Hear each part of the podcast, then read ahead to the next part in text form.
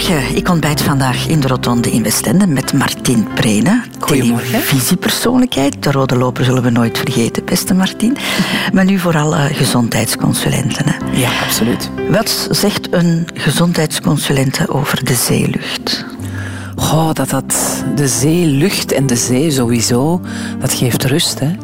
En de lucht is oké als er niet te veel zware boten voorbij varen. Maar uh, ja, de zee aan zich uh, maakt een mens rustiger. En dat aan zich is al heel gezond. Radio 2. De Rotonde met Christel van Dijk. Martin Peene, wij gaan uh, vandaag jouw levensweg proberen in kaart te brengen met alle wow. afslagen die jij daarop genomen hebt. Mm -hmm. Een duik in het verleden dus. Uh, is nostalgie jou bekend? Nostalgie is me bekend. Ik moet eerlijk zeggen, er zijn momenten in mijn leven geweest dat ik niet wilde terugkijken, omdat ik dacht, ik ga te emotioneel worden of te veel zeer. Maar ik vind een keertje nostalgisch mijmeren zeker niet slecht. En ik merk met het ouder worden dat je dat dan vaker doet en met een tevredener gevoel. Is het echt? Ja, absoluut. Ik denk dat je als je jong bent, dat je dan toch meer de neiging hebt om ja, toch een beetje bozig te zijn op jezelf misschien vooral. En nu heb ik zoiets van, het is goed zoals het geweest is. Ik heb die afslagen allemaal genomen. Het heeft me gemaakt tot wie ik ben en daar ben ik zeer tevreden mee. Je bent milder geworden voor jezelf ja, dan absoluut. eigenlijk. Absoluut. Ja. Je bent een bekend persoon, uh, Martin, dus uh, je hebt een Wikipedia-pagina. Hè? Ja, ja. ja, ja tuurlijk. En daar staat uh, dit op te lezen. Martien Prene, Wilrijk 25 februari 1964, is een Vlaamse omroepster en presentatrice die later journaliste en gezondheidsbegeleider werd en daar boeken over schrijft. Dat is een, een onderdeel van jouw Wikipedia-pagina ja. op het internet. Maar dat gaat vooral, of, of vooral helemaal over jouw professionele leven, de dingen waarvoor jij bekend bent geworden geworden. Maar het is natuurlijk ook een periode geweest uh, waarin jij niet beroemd was. Het is niet zo Absoluut. lang geweest, maar het is toch een periode geweest. Daar wordt niks over gezegd. Wij vinden dat toch wel heel belangrijk in een mensenleven. en daarom heeft Han Koeken jouw Wikipedia-pagina een, een, een make-over gegeven. Oei. Martien Prene is geboren te Wilrijk op 25 februari 1964. Haar moeder en vader waren nog maar 19 en 21 jaar toen ze haar kregen. Dat had voor Martien wel wat gevolgen, getuigt papa Henri. Mijn vrouw en ik, wij waren alle twee volop bezig met onze carrière uit te bouwen. En die is dan, die is dan ook veel alleen moeten blijven. En uh, ja, dat is dan ook de reden dat ze dan zoveel begon te fantaseren. Ze heeft er dus heel veel naar het plan moeten trekken. Aan fantasie had kleine Martien dus geen gebrek, volgens mama Rosa. Wel, uh, zij was heel creatief in, in haar verhalen. Tekende dingen na ook van boeken vertelde heel graag met vriendinnetjes. Als ze dan op haar kamer was met, met een vriendinnetje, dan, uh, ja, dan was dat een en al tater, tater, tater. Die creatieve taterende Martien herinnert vriendin Dominique Steenhout zich nog van de vele werkjes die ze samen moesten maken op de middelbare school. Nou was dat voor haar eigenlijk direct, oké, okay, we gaan dat zo en zo en zo doen. We gaan dat, die anekdote erbij doen en we gaan dat op die manier eens naar voren brengen. Mondige Martien hield ook van actie. Zo verzamelde ze geregeld alle meisjes van het appartementsgebouw waar ze woonde en wierp zich op als regisseur van playbackshows, lacht mama Rosa. Zij organiseerden alles. Zij zei wat ze moesten aandoen en de mensen moesten in onze tuin komen zitten met stoelen van overal.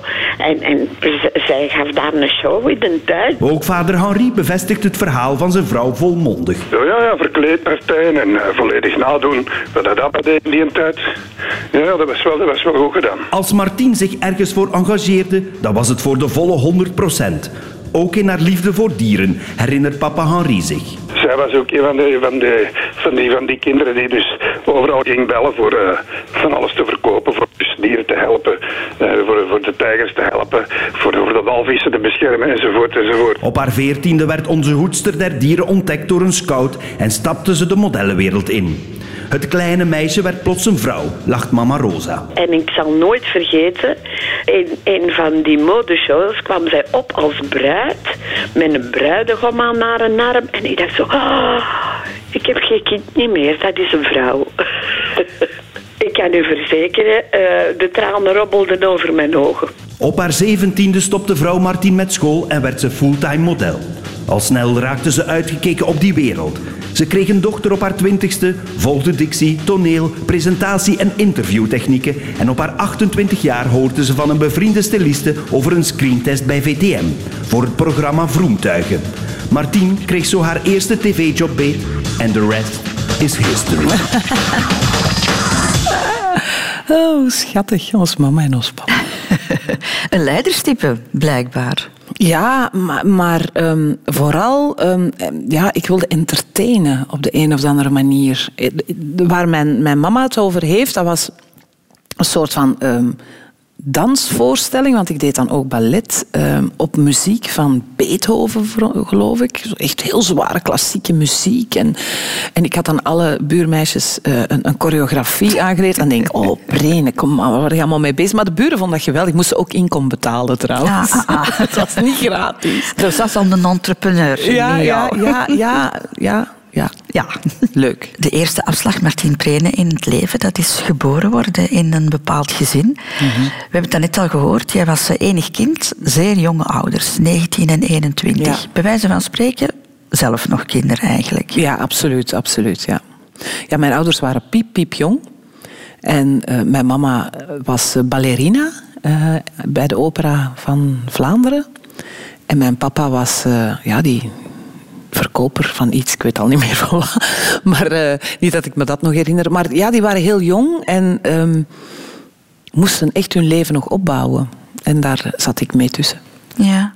En papa heeft al gezegd, ja, ze moest ook veel alleen zijn. Hè? Zij waren nog met hun, met hun carrière bezig. Dus... Ja, maar ik weet dat dat voor mijn papa die, die, en mijn mama ook, die vonden dat heel erg. En, en nu nog, als ze erover praten, ja, je werd veel alleen. Maar ik was altijd bij mijn grootmoeder. Ik was heel vaak bij mijn papa's moeder, die mij ja, ja, mee grotendeels heeft opgevoed. En als ik wat ouder werd, ja, vanaf mijn twaalf jaar was ik wat vaker alleen. Maar ik heb daar volgens mij niet echt onder geleden. Mijn ouders hebben precies het gevoel dat ik dat, ik dat erg vond, maar ik, vond, ik vind dat nog steeds prettig om alleen te zijn. Mhm. Dus uh, ik, ik vond dat niet zo erg. Ik verlangde wel naar een broertje of een zusje, dat wel. Dat leek me wel heel erg leuk. Dat is helaas nooit gekomen. Maar ik zie dat niet als een, een, een heel erg zielig. Alhoewel dat ik wel weet dat ik, toen ik erover begon te denken om moeder te worden, en dat ik altijd zoiets had, maar geen enig kind, want dat is toch maar mhm. alleen. Ja, want je was echt wel alleen, alleen. In die zin dat je zelfs geen neven of nicht had. Nee, mijn, mijn mama, haar broertje is overleden. Mijn papa heeft twee broertjes verloren. Uh, dus uh, ja, ik had geen neefjes, geen nichtjes. Ik was het enige kind in een familie die vrij klein was. Maar ik trok heel veel met mijn ouders op. Mijn ouders namen mij overal mee naartoe. Dus ik zat meestal wel tussen de grote mensen. En wat doet dat met een kind? Goh, ja, ik was wel het... Uh, het eh, kakkenesje natuurlijk, want ik was het enige kleintje dat er altijd bij was. En uh, ik deed toen heel veel ballet en dan was het, ah ja, Martin, uh, we gaan nog eens een muziekje opzetten, dans nog eens. Dus ja, dat performen, dat zat er al heel jong in. Als ik kijk zo in oude familieboeken, dan zie ik mezelf overal in een tutuke of in een kostuumke en iedereen zit te kijken. Dat was zo... Ik was het wel gewend om een publiek te hebben. Klinkt heel erg spoiled rotten, maar dat was het eigenlijk niet hoor, want ik was, ik was ook vrij buiten die, die performance dan van die dansjes en die toneelstukjes was ik, uh, was ik vaak uh, stil en bezig met lezen en tekenen. Hm, want je moet wel goed met jezelf overweg kunnen, denk ik, als je enig kind bent. Ja, ja en ik had ook denk ik een hele interne uh, wereld, een fantasiewereld waar ik mezelf ja, waar ik graag vertoefde eigenlijk. Ik was heel erg met sprookjes bezig en met verhaaltjes. En enig kind, uh, enig kleinkind uh, dan ook. Je zei ook van uh, een beetje een, een, een kakkenesje. Had jij als kind dan het gevoel dat je fantastisch waart? Nee. Nee, dat had ik niet. Maar um, ik, ik, ik was wel tevreden met mezelf. Het was niet dat ik een gecomplexeerd, zielig kind was. Dat, dat, dat is pas wat later gekomen. Nee, maar in de zin dat iedereen jou wel bijzonder vond. Ja, nee, nee, dat, nee, dat had ik ook. Nee. Enfin, ja, Nee, ik denk dat niet. Ik was, ik was gewoon heel... Ik was een tevreden kind en ook met mezelf tevreden. Maar niet dat ik mezelf helemaal te wauw vond, denk ik.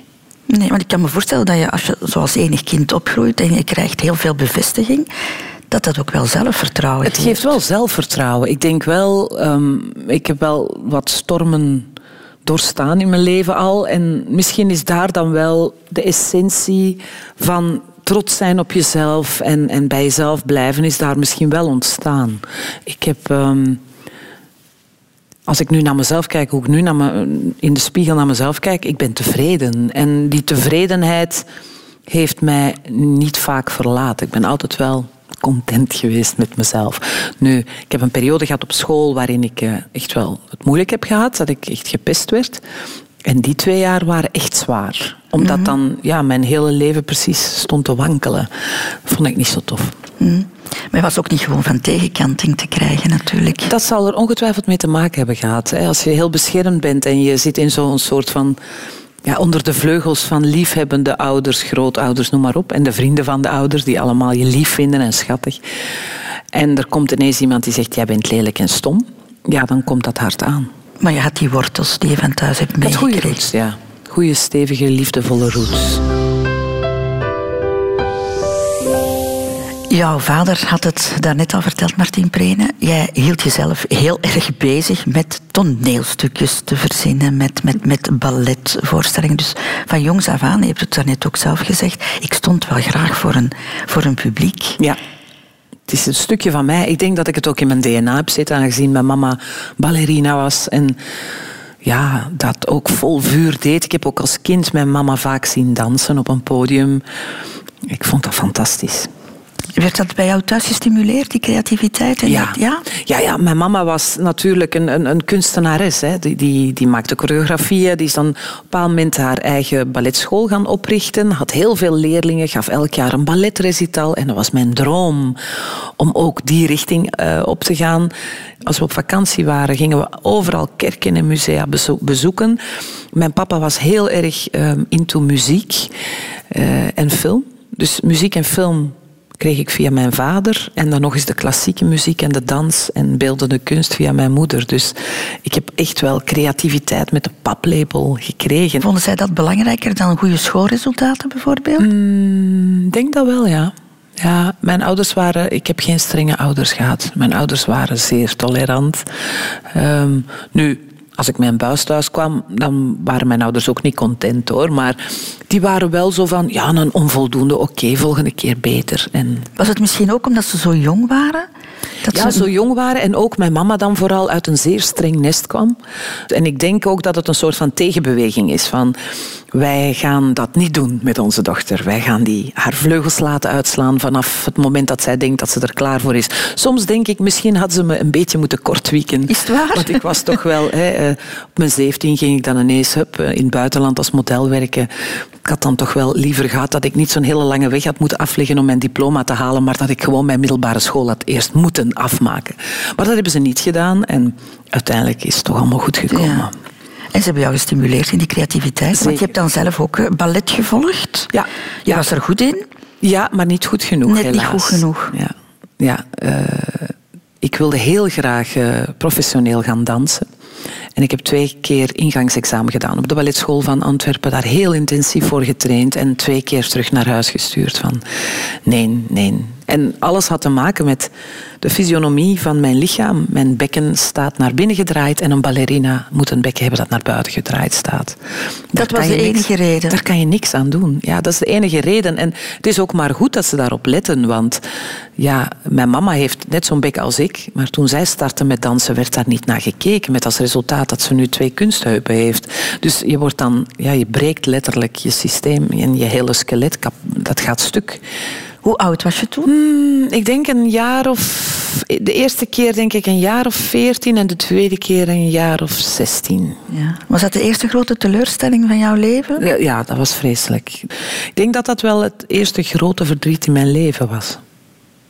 En snel over kunnen zetten? Nee, ik ben heel lang heb ik geweigerd om naar ballet te gaan kijken. Ik ben op mijn 16 dan ook meteen gestopt met dansen. Ehm, en ik denk dat het nog maar een jaar of acht is dat ik terug naar, naar, naar, de Schouwburg of naar de opera kan gaan om naar ballet te kijken zonder dat ik het daar heel moeilijk mee heb. Want ik begin, ik begon gewoon te huilen. Ik vond het zo vreselijk. Het was echt mijn grote droom. En als ik dan nu bijvoorbeeld naar, naar shows kijk zoals eh, So You Think You Can Dance of zo, dan denk ik, oh, had dat er in mijn tijd nu maar geweest, dan had ik een ander soort dans kunnen Mhm. gaan doen in plaats van klassiek ballet. Maar ja, toen ik jong was, was er alleen maar die weg. Beschouw je dat nu als een gemiste of, of als een mislukte afslag? Nee, het is geen mislukte afslag. Het is een afslag die mij eelt op mijn ziel heeft bezorgd. En ehm, ik was toen al... ehm, ik wilde dat... Ik bleef wel volharden in dat wat ik wilde. En ik denk dat dat in mijn leven een van de enige dingen is die ik echt heel graag wilde bereiken, wat niet gelukt is. Ja. Je hebt het nog eens een tweede keer meegemaakt, Martien. Hè? Want op je negentiende wilde jij naar Studio Herman Ah, ja. Terling gaan. Ja, ja. En dat wordt jou ook afgeraden. Ja, ja, ik was toen nog niet zo lang mama. En ik herinner me nog dat ik, ik ging naar een open deurdag van, van de studio met mijn dochter zo in zo'n, in zo'n hangzakje op mijn buik.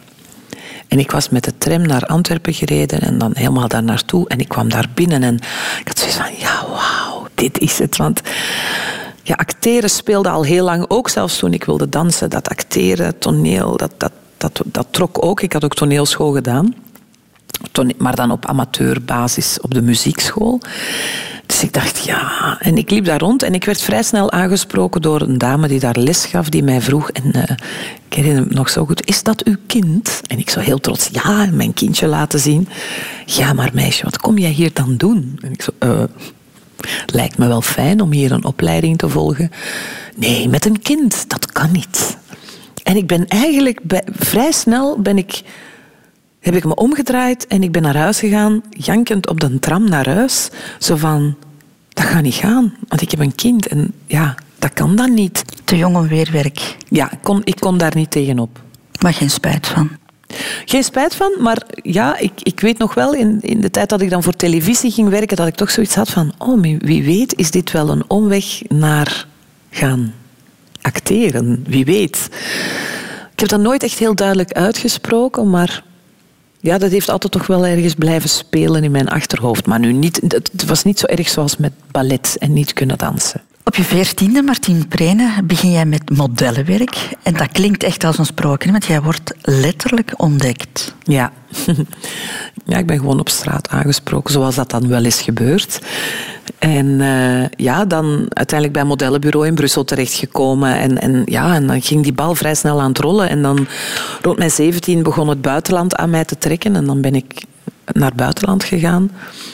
Met in het idee van, ja, ik ga nog wel terug volgend jaar naar school. Maar ja, dat doe je dan niet zo snel natuurlijk. En jij wou dat meteen doen. Dat was een, iets dat jij zag als een, grote kans. Ik zag dat niet zozeer als, oh, ik wil topmodel worden, maar vooral dan kan ik reizen, dan kan ik mijn talen leren, want ik heb wel iets met talen en met geschiedenis. Dus ook zo die musea ingaan en de culturen van andere landen opsnuiven, dat trok mij aan. Het was niet zozeer van, ik wil in de boekjes staan. Het was vooral de mogelijkheid, eh, een, een- een deur die openging naar de wijde wereld.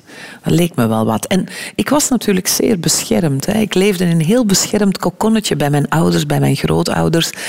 Dus ineens wenkte en trok de grote wijde wereld. En als je 17 jaar bent, dan is dat toch wel erg verleidelijk. Was je daar gewapend tegen? Ja, ik kon dat wel aan.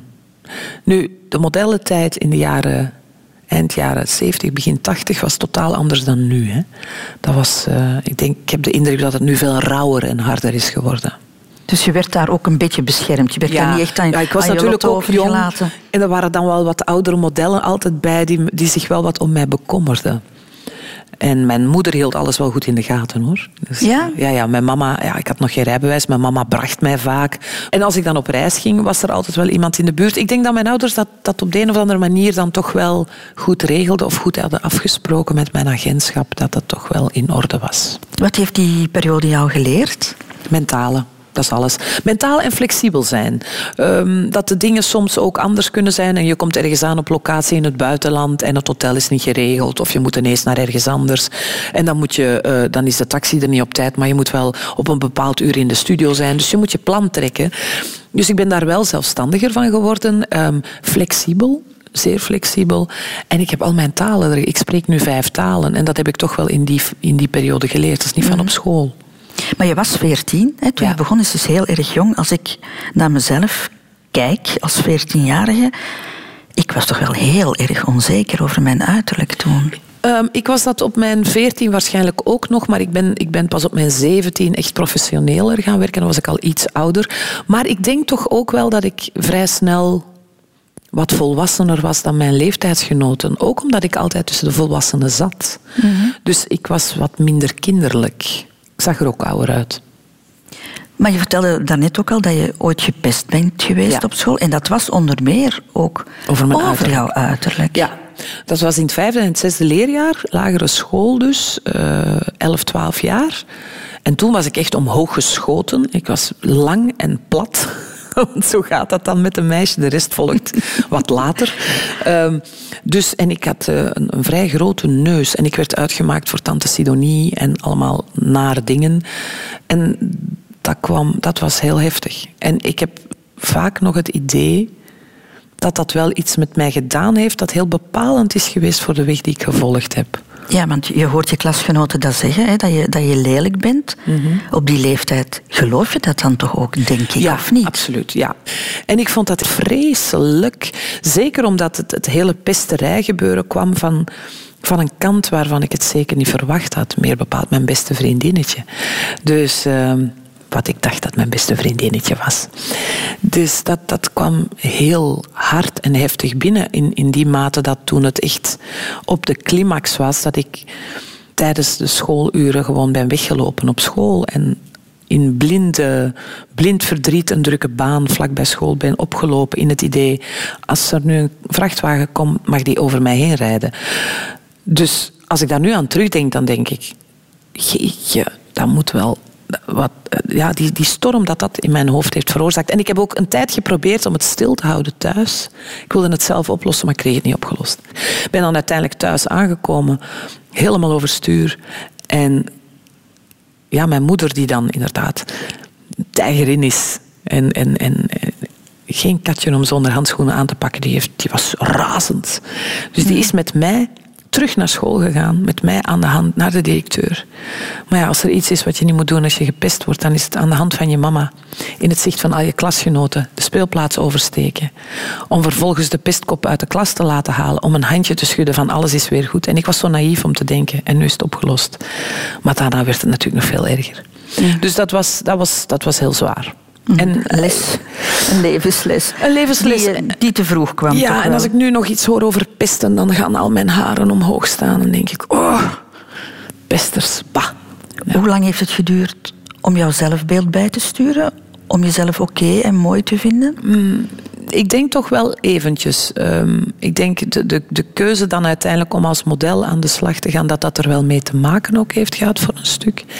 En zelfs toen ik televisie ging doen, herinner ik me nog, in het begin toen ik net mijn contract had bij de VRT, dat ik dacht, ah wel, dat is nu wel eens een dikke middenvinger naar die idioten van in het vijfde en in het zesde. Zo van, zie je wel dat ik het toch kan, want ik mag op de televisie. Zo, ja, dat blijft toch heel lang een- onder je vel zitten. De Rotonde. Op je 28e, Martin Prene, start jij met televisie. Hè? Het Mhm. programma Vroemtuigen bij VTM. Het was zelfs niet helemaal het begin, want ik heb daarvoor heb ik nog eh, meegedaan aan een soort van grappig programma. Dat heette TV Touché.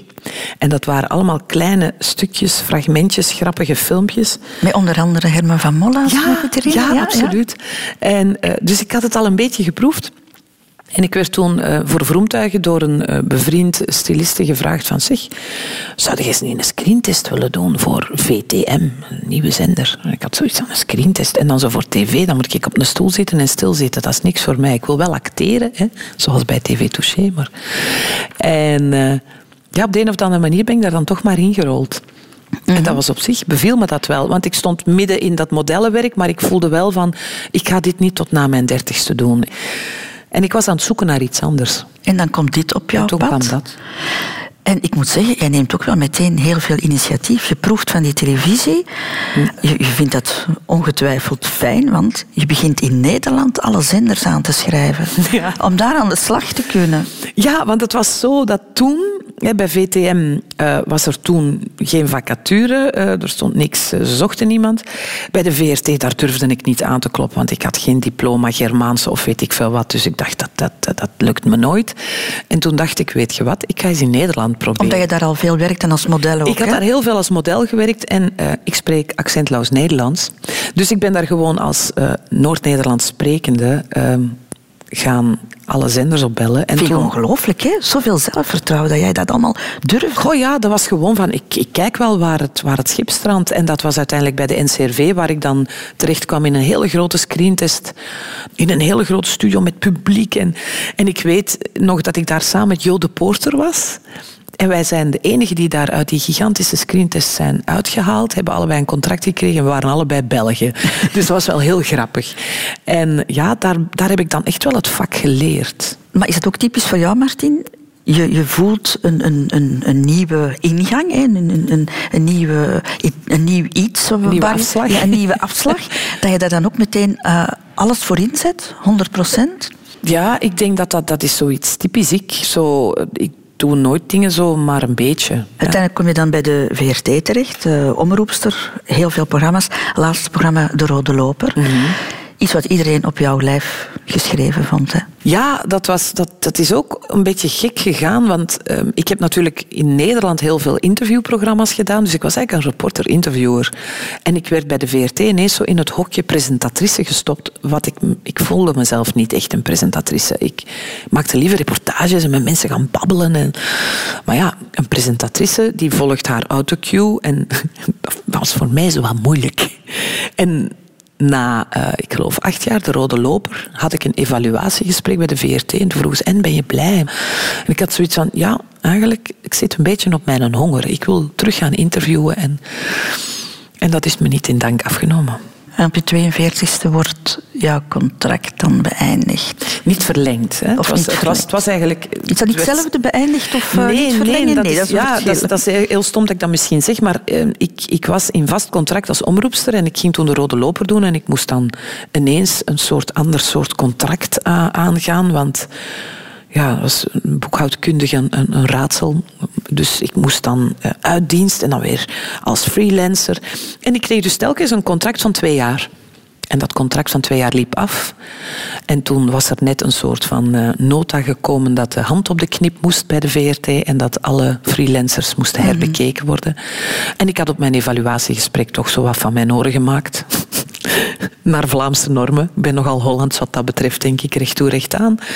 En... Uh, ja, er was een omroepster die stond te springen op mijn plaats in te nemen. En ja, ja, ze hadden niet direct een nieuw programma, want er was geen geld. En uh, ja, klaar. Mm En daar stond ik bij het grofvuil. Heb je dat ervaren als een afwijzing? Absoluut. Absoluut. Ik heb dat absoluut als een, als een afwijzing uh, ervaren. Men heeft mij niet gehoord, want ik, had, ik hoefde niet elke dag op televisie. Ik had zoiets van, mag ik misschien een soort van... Uh, Rode Loper op zondag. Een soort van Ivonie-achtig programma gaan maken. Ik had daar zelfs een pilot voor gemaakt met een paar uh, bevriende collega's. Dus het was heel erg om te horen dat men mij bedankte voor bewezen diensten. Dat is niet tof. Is dat een afwijzing van jouw jobcapaciteiten of van jou als persoon? Ja, ik, ik herinner me nog dat ik toen tegen de toenmalige netmanager heb gezegd: ah wel, dat is dan spijtig voor jullie. Ik had echt zoiets van, you, echt waar. Ik was zo boos. Ik had zoiets van, ik heb hier zoveel geleerd. En dat heb ik ook gezegd, ik heb hier zoveel geleerd. En dat ga ik nu allemaal toepassen op een andere zender dan. Hè. Ik vond het uh, heel bot en heel hard. Ben je er nog boos om? Mm, de persoon die mij in der tijd dat heeft verteld, die heeft zich daarna bij mij geëxcuseerd. Van, wij, hebben daarna beseft wat we gedaan hadden, maar toen was het te laat. Maar ja. Ik moet wel zeggen, ik was daarna wel welkom. Dat is me ook wel gezegd. Ik heb dan daarna nog uh, een paar programma's met de VRT als gast dan gedaan. En dan voelde dat steeds weer als thuiskomen. Dus ja, mijn hart ligt nog steeds bij de VRT. Ik heb daar heel graag gewerkt. En, en ik heb ook heel lang mijn collega's gemist. Om, vooral dat, het, het, ja, het samen een programma maken. Is het daarom dat jij in je communicatie achteraf altijd wel heel hoffelijk bent gebleven? Want je hebt nooit geen harde woorden uitgesproken. Nee, ook omdat eh, die keuze die toen gemaakt is, was niet de keuze volgens mij van een volledige zender, maar van één persoon. Die er nu trouwens niet meer werkt. Maar ehm, ja, ik was op het verkeerde moment op de verkeerde plek waarschijnlijk. Stond in de weg. Was het ook moeilijk, vraag ik mij af, omdat je... Het was vanzelfsprekend. Een vanzelfsprekendheid dat jij daar werkte, dat, dat jij een, een bekend gezicht was. En plotseling viel die zekerheid weg. Ja, dat is toch wel eventjes ehm, een, uh, een schop onder je kont, om het zo cru te zeggen. Dat was... Uh, ik zag mijn toekomst en ik had nog heel veel plannen bij de VRT. Mm -hmm. Ik had heel veel ideeën nog en, en ik pitchte ook regelmatig programma-ideetjes. Dus ik, ik ademde VRT. Echt. Dus um, dat is dan toch wel even een shock. En ik moet zeggen, dat heeft me toch wel wat Sint-Janskruid tabletjes en uh, omega-3 en vitamine B, een ideale complex samen tegen depressies, gekost om dat jaar toch uh, door te komen. Ik ben dan wel meteen vrij snel aan de slag gegaan bij VT4, waar ik in een of ander talentenprogramma zat, samen met uh, Gert Verhulst, Paul Jambers en onze Felice. En je hebt dan ook nog voor Exki gewerkt. Dan dus je hebt nog een aantal. Ja. ja. ik heb nog wel wat dingen gedaan, maar ik moet wel zeggen, het eerste jaar was toch wel even, dat was toch even op de tanden bijten. Zelfs al waren er leuke nieuwe projecten waar ik me dan wel um, voor de 100% voor heb ingezet. Maar het was toch wel even heftig. Ja, want ik moest niet alleen mijn job loslaten, ik moest ook al die collega's die. Ik, ja, ik, ik, ik doordat ik misschien niet zo'n grote familie heb, verbind ik mij emotioneel heel erg met mensen waar ik graag mee samen ben. En mijn collega's, dat was mijn familie. En die moest ik loslaten. Ook een inkomen, hè? een vast inkomen dat wegviel. Ook een inkomen, absoluut. Bracht jou dat in paniek? Gewoon nee. Ik, ik heb altijd wel, um, in Nederland zeggen ze, die redt haar kont wel. Ja, ik heb me altijd wel gered. Dus daar maakte ik, niet, ik me niet zo'n zorgen over. Maar het gemis, het gemis van al die mensen, daar maakte ik me heel erg druk in. En je moest ook gaan zoeken naar een, een nieuwe invulling in jouw leven. Ja. Wat ook niet zo simpel is, denk ik. Ja, ik denk dat ik het geluk had dat ik... Ik was net... Uh, ik ben dus in december stopte alles. Uh, ik was in september... Uh, had ik me ingeschreven voor de opleiding gezondheidsbegeleider. Eerst voedingsconsulenten. En ik heb me dan ook wel vol... Allez, volledig op die, uh, op die opleiding gestort. Omdat ik dacht van, ik ga mij mijn alles daarin leggen. En ik denk dat het dan ook misschien wel mijn geluk is geweest dat de VRT stopte. Want het was heel intens om terug te gaan studeren. Ik had de indruk dat mijn harde schijf niet meer werkte. ik kon niks onthouden. En ja, dat die eerste jaren was best wel uh, ja, hard werken. En dat had nooit gekund als ik uh, bijna dagelijks naar, de, naar Brussel had moeten rijden. Hoe lang heeft het geduurd voordat je die klik hebt kunnen maken van oké, ik heb een nieuwe invulling in mijn leven, iets waar ik ook met hart en ziel aan kan werken? Ja, toch wel een dik jaar. Ik heb echt wel een, een jaar gerouwd. Eh, echt gerouwd om, om, om dat verlies. En uh, ja, kon ook echt niet naar programma's op de VRT kijken. Laat staan naar de Rode Loper. Um, ik had dan mijn lijntje met Jasmin, die regelmatig met mij belde. En mm, ja, ook echt wel een vriendin was die mij steunde. Maar dat was heel zwaar in het begin. Want ja, een, een baan verliezen waar je echt met hart en ziel werkt. Een, een, job verliezen waar je echt vol, vol enthousiasme en liefde mee bezig bent. Um, vooral die plek ook, waar je echt goed voelt. Dat is voor iedereen zwaar. Maar ik werd dan nog eens geconfronteerd met mijn job in het openbaar op televisie. Dus dat was, dat was zwaar. Dat was, dat was echt frustrerend. Mm -hmm. Maar je bent dan opnieuw uh, gaan studeren. Ja. Um, zonder dat je eigenlijk wist, denk ik, wat je daar precies mee wou doen. Of had je toch al een concreet plan? Het concrete plan was, ik wil gewoon meer weten over gezonde levensstijl. Terwijl ik had het al met de paplepel van mijn moeder die dan danste en altijd zei, je lichaam is je tempel, je moet goed voor jezelf zorgen. Maar ik dacht in de eerste instantie dat ik dat voor mijn gezin deed en voor mezelf. En misschien uh, voor de mensen om me heen die ik graag zag, die ik wilde helpen. Maar ik herinner me een van de eerste lessen dat mijn leraar zei: Je kan niemand helpen als ze het je niet vragen om geholpen te worden. Dat vond ik al heel vervelend. Want ik wilde een hele hoop mensen redden die er niet om vroegen. Dus, uh, maar uh, ja, gaandeweg is dat zo gegroeid en kwamen dan weer de ideeën. Ik denk na een jaar, anderhalf jaar, toen toen het een beetje de wond geheeld was op mijn hart, ja, kwam er weer plaats voor nieuwe plannen. Ben je nu uiteindelijk blij dat het zo gelopen is? Hmm, ik vind dat een moeilijke. Ik ben heel blij met de weg die ik ondertussen heb afgelegd, maar het had anders gemogen. En ik, ik besef heel goed hoe gigantisch uh, het medium televisie is, wat je daarmee kan bereiken. En met alles wat ik weet, wat ik nu uitdraag via mijn, mijn boeken, mijn filmpjes, mijn lezingen, mijn workshops, denk ik, als ik dat op tv zou kunnen doen, ik zou zoveel meer mensen bereiken. Dus dat zit nog steeds wel in mij. Maar. Um, ik ga er geen nacht minder om slapen en ik ga er me ook niet meer druk over maken. Ik heb het wel een plek gegeven. Maar had je dat diploma kunnen halen, Martien? Mocht je nog bij televisie gewerkt hebben? Het was een, een, een zware... Dat is een dubbele, hè? Ja, waarschijnlijk niet. dus het is maar goed ook, ja. ja. Maar voor jou was die, um, die opleiding een opportuniteit om, om, om, om een nieuwe invulling te geven toch in jouw leven. Ja, en terwijl ik er eigenlijk voor gekozen had voordat ik wist dat het zou stoppen.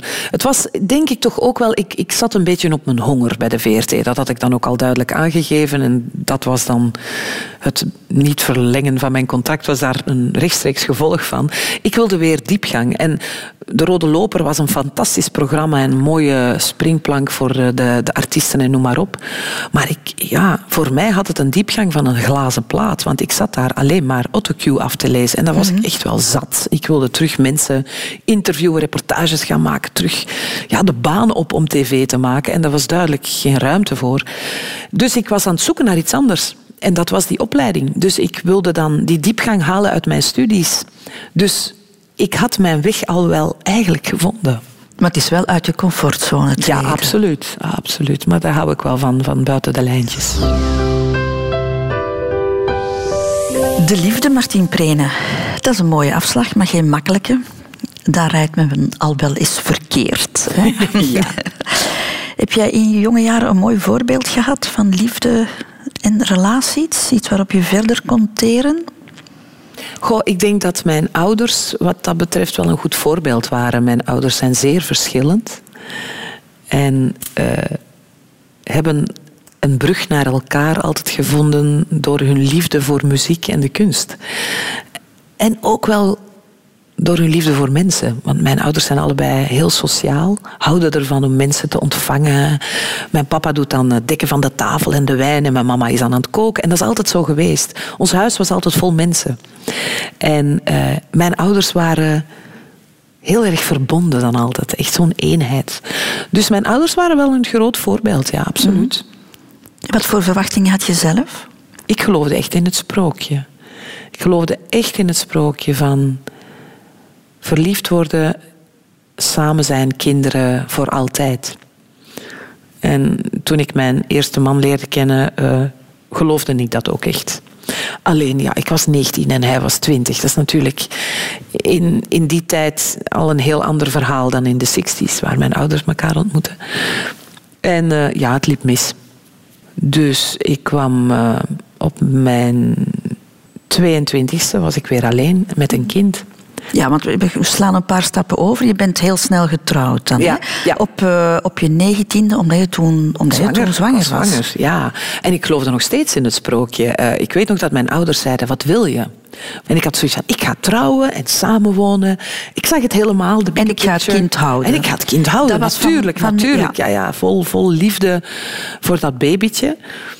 En, uh, maar ja, als ik nu kijk naar die foto's van toen ik bevallen was, ik was echt een kindje nog. Ik zag eruit als een klein meisje. Maar hoe zeker was je voor je trouwde en voor je besloot om dat kind te houden? Hoe zeker was je van, zeker, van, de liefde van, voor die man? Of ik, van... van... mijn liefde voor hem heel, heel erg... Ja, ik zag hem doodgraag. Maar het feit dat je weet van oké, we gaan een kind, eh, we moeten allebei een broodwinning en, en dat soort dingen. Ik was model, maar ja, hoogzwanger model, dat gaat al niet samen. En hij eh, had, eh, was, was het soort avonturier met twaalf stielen, dertien ongelukken. Dus ik had zoiets van, hm, ja, hoe gaat dat gaan? Maar ik geloofde wel dat dat allemaal ging lukken.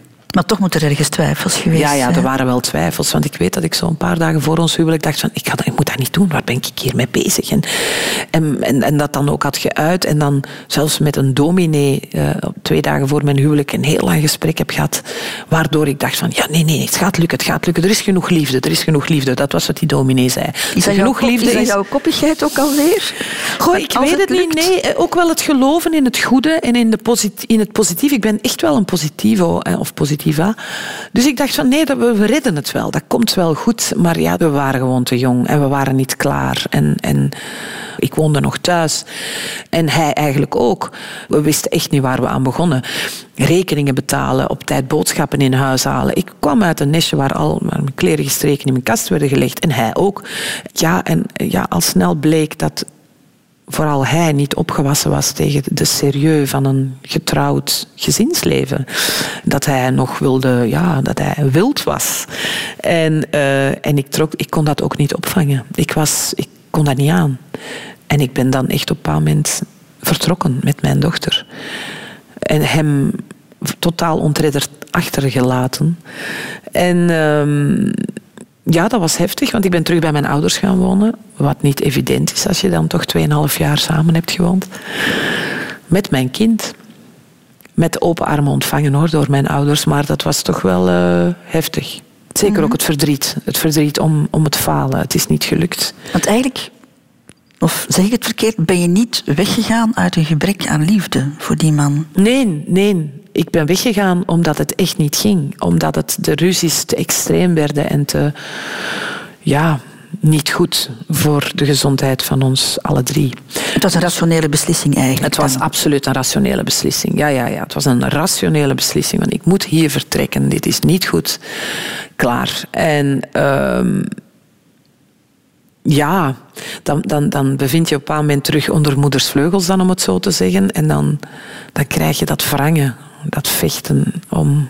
Ja, je moet scheiden en dat soort dingen. En dan heb ik mijn huidige echtgenoot ontmoet. En die heeft mij terug opgelapt. Want ik had toch wel wat littekens op mijn hart.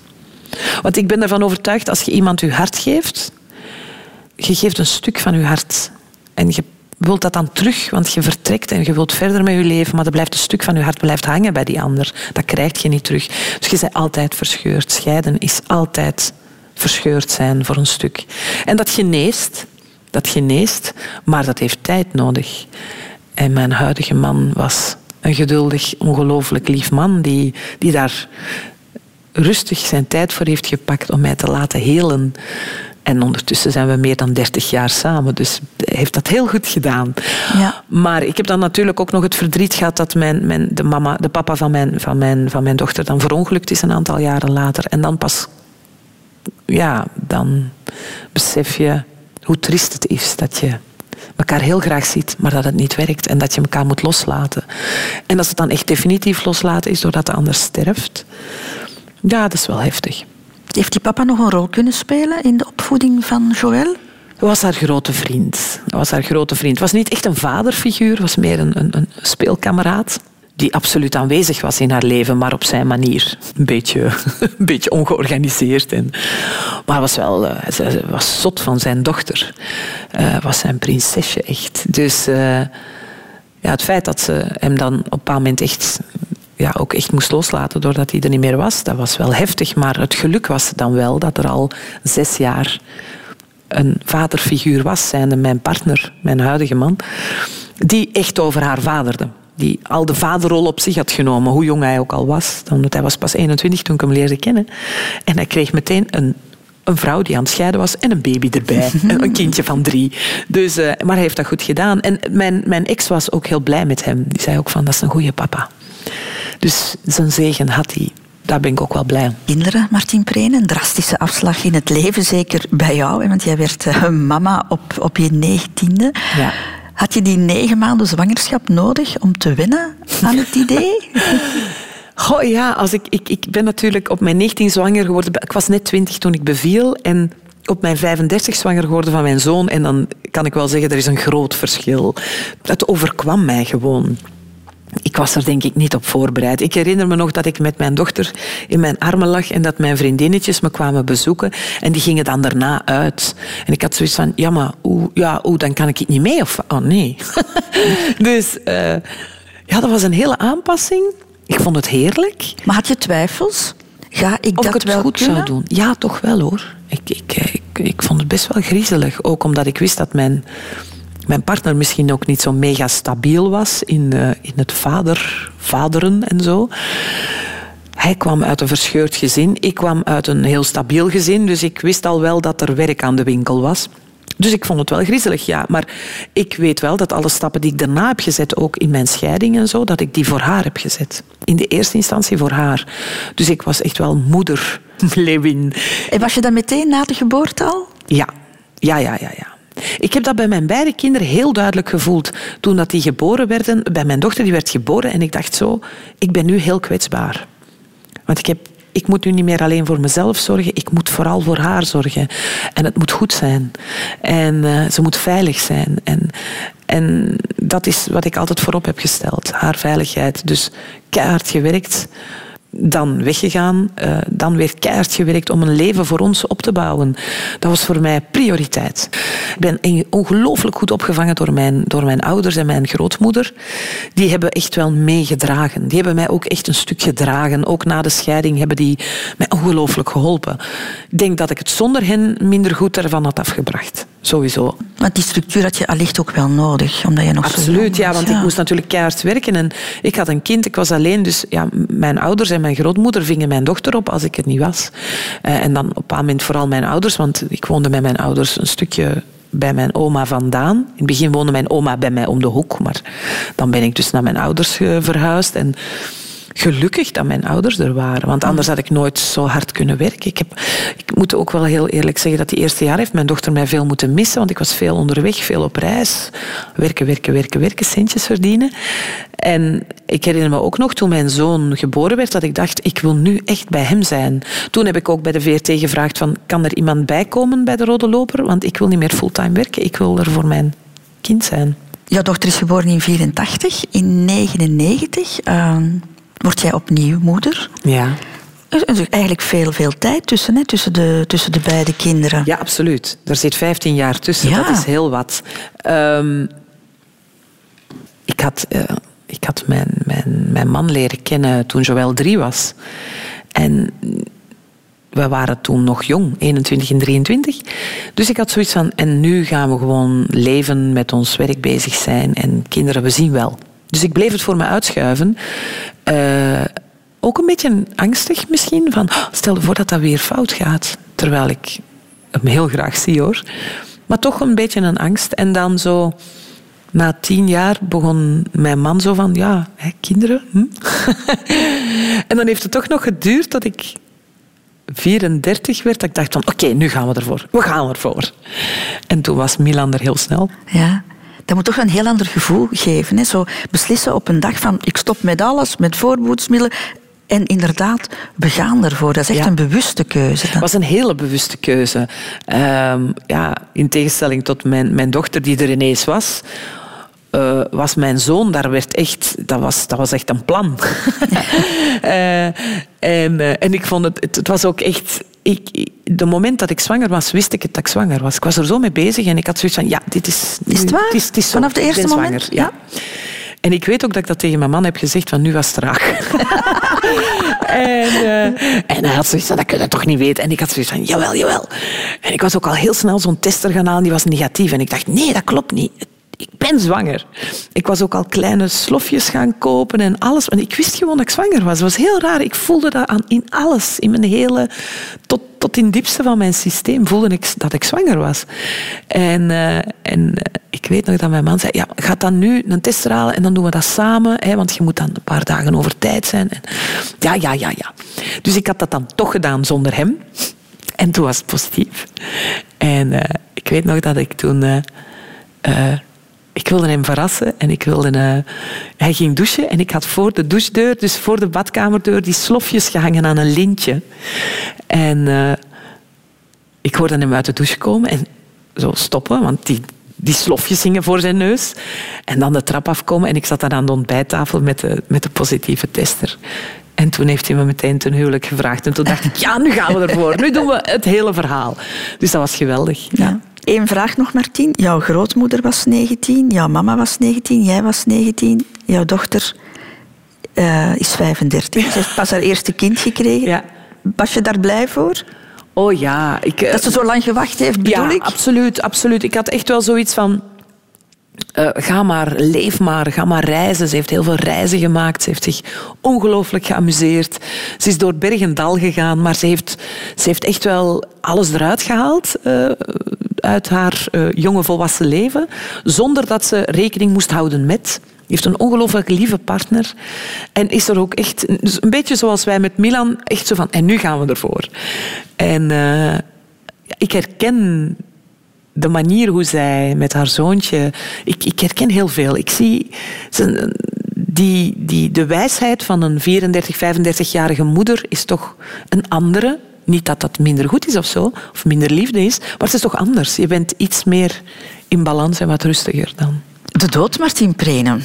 Je hebt normaal gezien nog wel even te gaan, maar hoe dan ook, het is een afslag die je ooit, uh, ooit verplicht zal moeten nemen. Hoe kijk jij daarnaar? Hm. Aan de ene kant ben ik er niet bang voor. Ik ben er lang bang voor geweest toen mijn kinderen jong waren. Maar ze zijn nu 20 en 35, dus uh, ze redden het wel. En samen hebben ze het goed. Dus ze zullen wel ook voor elkaar zorgen. Ehm, maar nu Mika er is, mijn kleinzoon, heb ik zoiets van, die wil ik toch nog zien opgroeien. je stelt het uit. Ja, dus ik stel het uit. En je gaat maar... je ook nog zien willen trouwen. En ja, dat wie weet, wie weet. Ik zou toch wel heel graag zo'n een oud, tevreden besje zijn, dat ergens in een zonnige tuin een beetje zit te schilderen en uh, met de kleinkinderen eromheen. Dat lijkt me toch wel heel fijn. Nu, je bent katholiek opgevoed. Ja? Zit er nog een zeker godsbesef in jou? Goh. Nee. Um, ik, weet nog, ik heb in het kerkkoor gezongen en dat soort dingen. En zelfs in het kerkkoor zat ik me te verbazen over de rijkdom van de kerk. En, en, en ja, de disbalans in zoveel arme mensen en de kerk met al dat goud. Hè. En ik denk, als ik een geloof aanhang... Ik heb wel een, soort van geloof, dan zou, neig ik eerder naar het boeddhisme. Maar... Um, ik ben wel eens, uh, ik denk wel eens van hoe fijn is het dat je zo vol vol geloof bent en dat dat zoveel troost geeft. Ik denk dat dat uiteindelijk eh, de reden is waarom we geloven, omdat het ook voor een stuk troost geeft. Maar ik ben niet zo kerks, nee. Maar geloof je dat er nog iets zal volgen? Ik ben ervan overtuigd dat er nog veel volgt. Ja? Ja, ja. Dat is, dat is een overtuiging. Dat is dan mijn geloof, dat is dan mijn troost waarschijnlijk. Ik ben ervan overtuigd dat er meer is. En ik ben ervan overtuigd dat het hierna niet klaar is.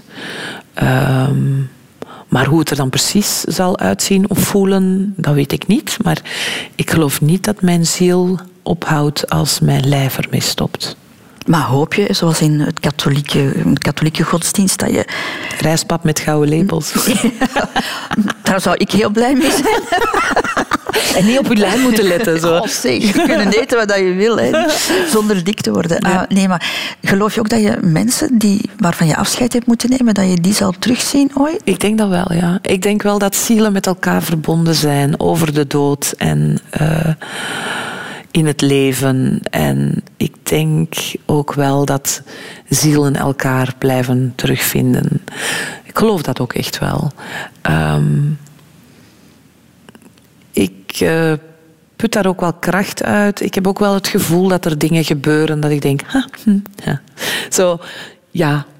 Uh, ik heb ook wel het gevoel dat er af en toe over me gewaakt wordt. Is het waar? Ja, dat is, ja. En ook over mijn kinderen. Dus ik denk wel dat er meer is tussen hemel en aarde dan we zien. Hoe, hoe voel je dat dan?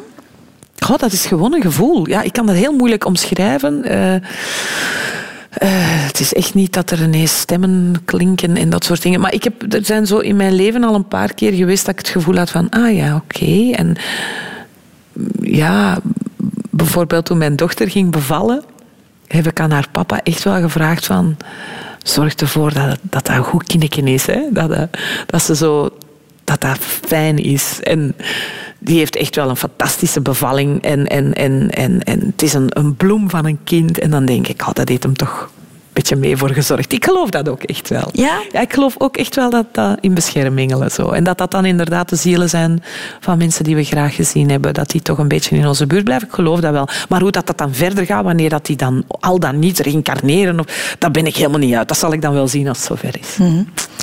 Je bent eigenlijk al verschillende keren in jouw leven ook geconfronteerd geweest met de dood. Eh, afscheid nemen van mensen die, die, die je graag ziet of zag. Uh, je hebt al verteld over de vader van, van jouw dochter is jong gestorven. Er is uh, de dood van, van, van Jasmin geweest. Twee keer heel abrupt. Ja. Wat doet dat met iemand? Ja, mijn oma, die ook heel veel voor mij heeft gezorgd, die is zachtjes weggegaan. Dat is natuurlijk een stuk minder hard. Ik bedoel, uh, mijn oma heb ik echt mee begeleid. En die was echt aan het wegzakken. Ik heb ervoor gezongen. Ik heb gezegd, laat maar los. En ja, mijn ex, die is verongelukt. Hilde heeft zich opgehangen. Ik bedoel, hallo, abrupter dan dat kan het niet. Dat is... Um, ik vergelijk dat nog altijd, en dat is bij allebei, voelde dat precies hetzelfde aan als een, iemand die met een gigantische hamer keihard tegen je borst slaat. Dat gevoel. En dat gevoel van druk, dat blijf je dan weken meedragen. En um, hoe gaat het ermee om? Ja, bij mij is dat dan toch wel van... Ze heeft nu rust, in Hildes geval, in Jasmin haar geval, van... Ze heeft nu rust.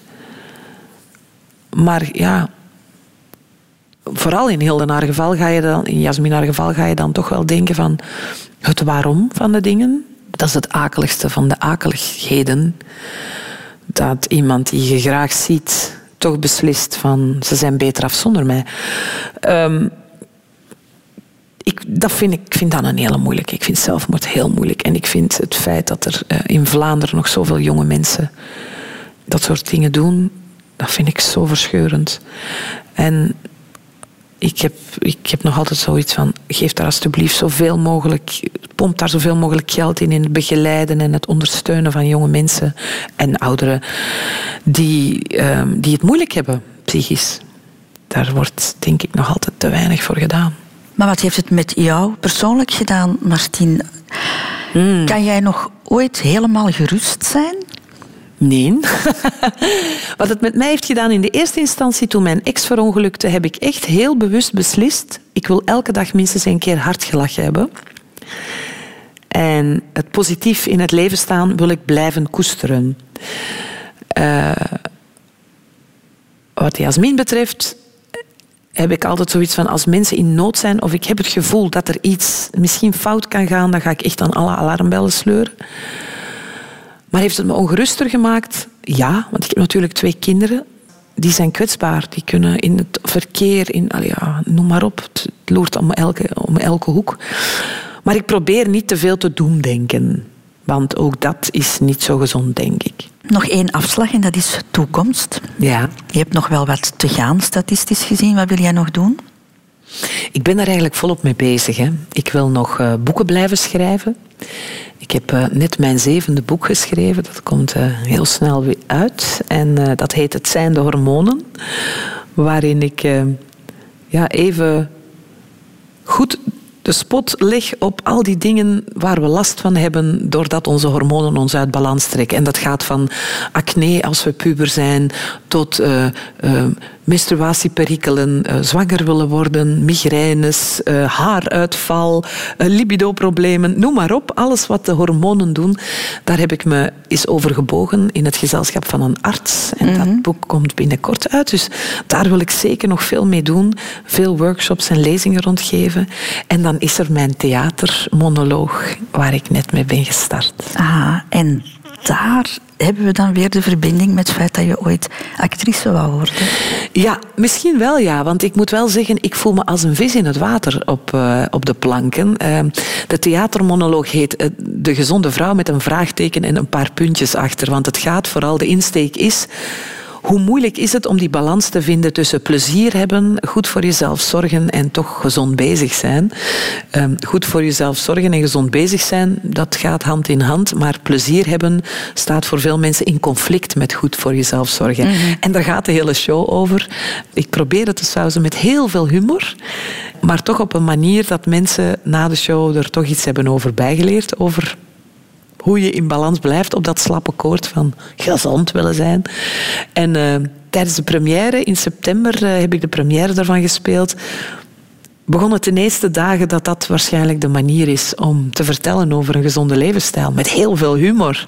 Mm -hmm. En uh, ja, dat doe ik met zoveel plezier. Dat is zo plezant om te doen. Dus ik ga blijven toeren langs zijn culturele centra ja. en zalen en zaaltjes daarmee. We zullen jouw speellijst op onze website zetten, oh ja, dat is, goed, dat, is goed, dat is goed. En ik zou zeggen, ja, lees het boek ook, want het is echt voor iedereen geschikt. Voor jong en oud, man en vrouw. Martien, het was heel fijn om, uh, om samen met jou te ontbijten en om jou een beetje beter te leren kennen. Jouw drijfveren in het leven, de keuzes die je hebt gemaakt. Ja, nog één ding, hè, en uh, dat is het gastenboek. Mm -hmm. Als jij daar ook eens iets in zou willen schrijven, dan zou ik daar heel blij mee zijn. Lieve Christel, wat was dit een verwennerij. Het voelde als vakantie en een wegje road down memory lane. Meestal zoet, soms een beetje bitter. Dank voor de respectvolle gesprekken over mijn levensweg en de afslagen door berg en dal. Het voelde als een fijne reis waar ik weer even bij stil kon staan en tevreden op kan en mocht terugkijken. Dank ook voor de lekkere vegan hapjes. Ik voelde me speciaal. Liefs Martien.